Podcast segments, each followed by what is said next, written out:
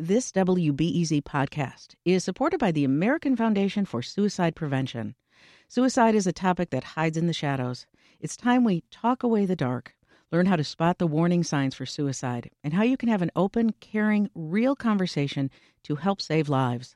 Visit the American Foundation for Suicide Prevention to watch the new short film and learn more at afsp.org slash talkawaythedark.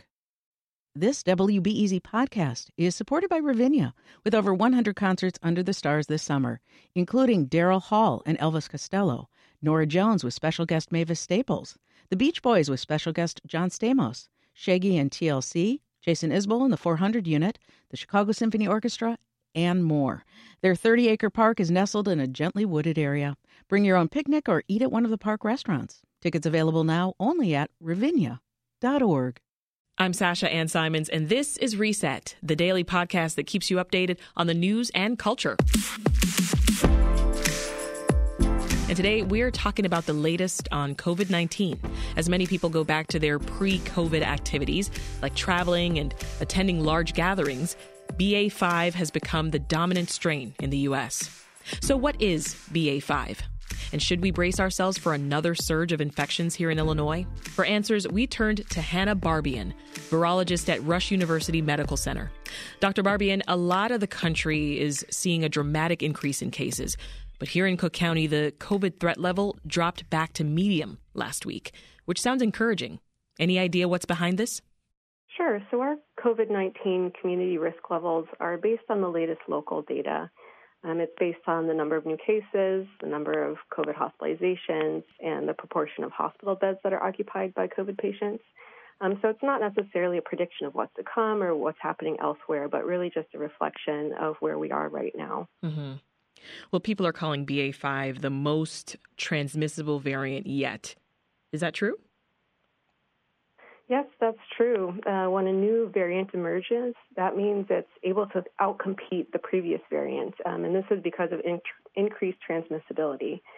So BA2, um, the past variant, was more transmissible than BA1, the first Omicron variant. Um, that was more transmissible than Delta, and now BA5 is even more transmissible than BA2. Um, and it seems that this increased transmissibility of BA5 is largely due to its ability to uh, evade immunity from previous infections. Okay, and and uh, I'm hearing a different spike shape. Is that right?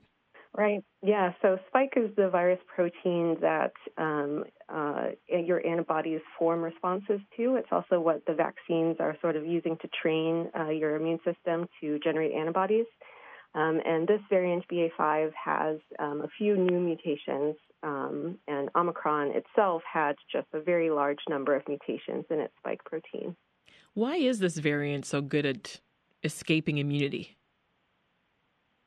Right. Um, so uh, viruses mutate that spike protein in order to evade antibodies. And um, there were a few areas in the spike protein that were still generating um, lots of antibody responses. Mm-hmm. And BA5 now uh, has a mutation in one of these sites that was very important um, for antibodies targeting Omicron. So even if you had um, a previous infection with Omicron BA1, for example, um, the antibodies that were generated during that infection might not work against BA5. Some people are getting BA5 uh, only a few months after getting a different Omicron strain. Can you explain what's going on there? Right. Um, so again, those those individual mutations on the on the virus spike protein are um, can really sort of evade antibody responses.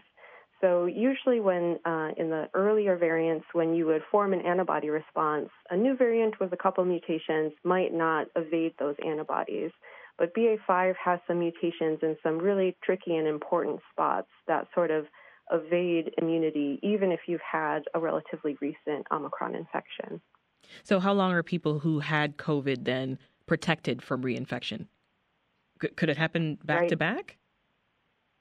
Right. It seems that you will still be infected for a short amount of time, but for example, if you had Omicron this past winter in January or February, you might not be infected. You might not be um, safe against BA5. Oh wow. Uh, What are the symptoms? R- remind us the symptoms of, of BA4 and BA5. What do those look like? Right. So you're still seeing those general flu like symptoms, you know, runny nose, fever, uh, cough, um, loss of taste and smell. so we're still seeing um, in individuals who are vaccinated, for example, it's it's you know more likely to be a mild uh, infection, and, and we're seeing similar symptoms to previous um, variants. Uh, so and so, despite what you've mentioned already, Dr. Barbian, BA five isn't necessarily more severe than these other variants. Right. It's a little hard to tell um, if BA5 will cause more hospitalizations than previous variants. Um, we have seen that Omicron in general was uh, slightly uh, less uh, likely to to uh, result in a hospitalization compared to the previous variants like Delta. Um, but any huge spike in cases will cause, you know, an increase in hospitalizations, um, and a lot of that, you know, decreased severity is thanks to vaccinations. Um, so it, it, definitely isn't correct to say that COVID is, is a mild infection, especially if you're unvaccinated. Um, but we aren't seeing the large increases in hospitalizations um, that we saw before before vaccines were available. Doctor, c- compared to other surges, a lot of folks are using at-home tests. So this, of course, means that there are likely more BA5 cases than you know official counts would suggest. Do we know how severe the undercount is? And is there any way to yeah, know? that's true. Right. It, it's it's true. At home testing, um, you know, relies on self-reporting, and so it's caused the number of reported cases uh, to drop by a lot. And it's really unclear how many true positive cases there are. Um, I think um, scientists and epidemiologists are still working to understand what the true um, level of positive cases there are, but certainly there are many fold more true cases um, than are reported. Um, but there are some measures of COVID levels that don't rely on self-reporting. Mm-hmm. Um, so, for example, there's there's wastewater surveillance. Um, so there's now a really large national wastewater surveillance program, which tracks levels of virus in sewage. Um, and so this does show that virus levels are increasing um, as a general trend. Uh, but for example, we're not seeing the huge levels um, of like the first Omicron wave, for example. Oh, I see. Um, talk more about our vaccines, doctor, and, and the protection that they're providing against BA5. Sure. We continue to see that vaccination really strongly protects against severe COVID infection, um, especially if you have a recent booster. Um, so that's been true of all the Omicron um, uh, variants to date. Um, and some countries like South Africa, which had sort of um, earlier BA5 waves, did not show uh, a huge increase in hospitalizations. Um, but again, any large increase in cases will have some hospitalization burden. Yeah. Um, so it occurs to me that this this new variant um, it's spreading as a lot of folks are returning to quote normal, right? Uh, going back to a lot of things they used to do before COVID came around. Uh, how should we be going about uh, making our decisions every day and our plans, given BA5 is in our midst? Right. I mean, luckily, we already have the tools um, to combat another wave, uh, the best thing you can do is stay up to date on vaccinations and boosters. Um, and also keep an eye out for the latest community risk levels and, and masking re- recommendations. Uh, we know that masks are extremely effective at preventing infections, um, no matter what the variant. So, if there is another large surge, um, it may be good to mask in indoor public places um, to keep yourself and especially other vulnerable populations safe. Um, so I think if people are willing to, you know, keep your masks handy if there's another wave, um, this shouldn't, uh, you know, put put a huge damper on your summer. How are you and your How are you and your colleagues preparing for another wave? Um, I work for the Regional Innovative Public Health Laboratory, and we're constantly monitoring the variants that are circulating in Chicago. So we're keeping a really close eye on the proportion of BA5 um, in our area. It's now over 50% um, of cases. Um, so we're yeah. keeping an eye on that, and if there are any new variants that are going to emerge that could be even more transmissible than BA5, um, or if there's any interesting new mutations that could cause increased um, immune evasion in BA5. Um, so we're always watching um, the latest COVID variants in Chicago. Mm-hmm. So vaccines, boosters, and a past COVID infection, they offer, uh, it sounds like, meaningful protection against this strain. Exactly, um, and especially if you're if you're up to date with all your boosters, you will be very well protected against severe COVID infection. What would you say is the worst case scenario here, doctor? You know, I don't think there's any reason to be very concerned. Um, again, we have the tools we need to curb this new wave. Um, of course, any any large increase in cases um, will cause some some issues uh, in the hospital. Of course, it's it's hard to treat so many patients at once. Um, it's hard when um, there's staffing issues due to COVID absences. Um, so if people can just be willing to wear a mask again, um, if levels get high, um, that'll keep our vulnerable safe.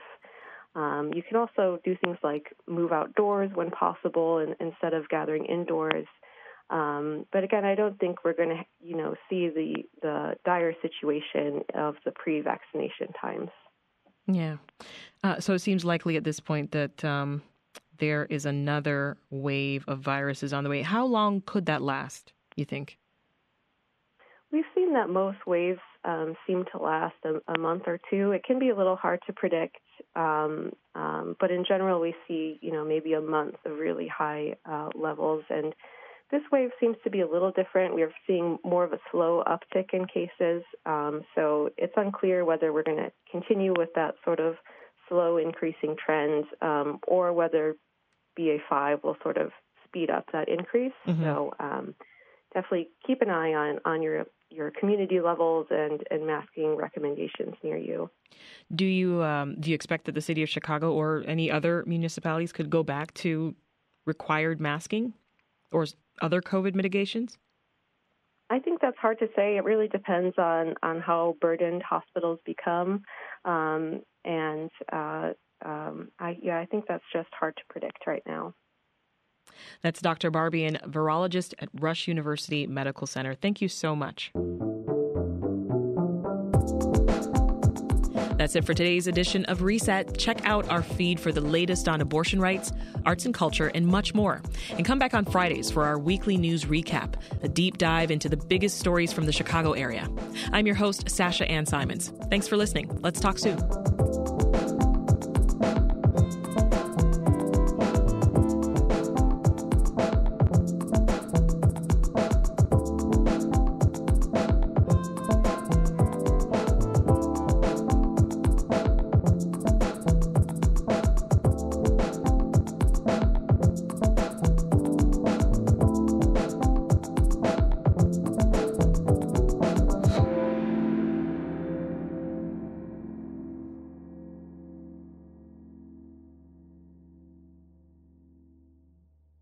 Thanks for listening to the news live on WBEZ and NPR. The WBEZ stream sounds great in the kitchen on your smart speaker and anywhere on the WBEZ app. Listen every day.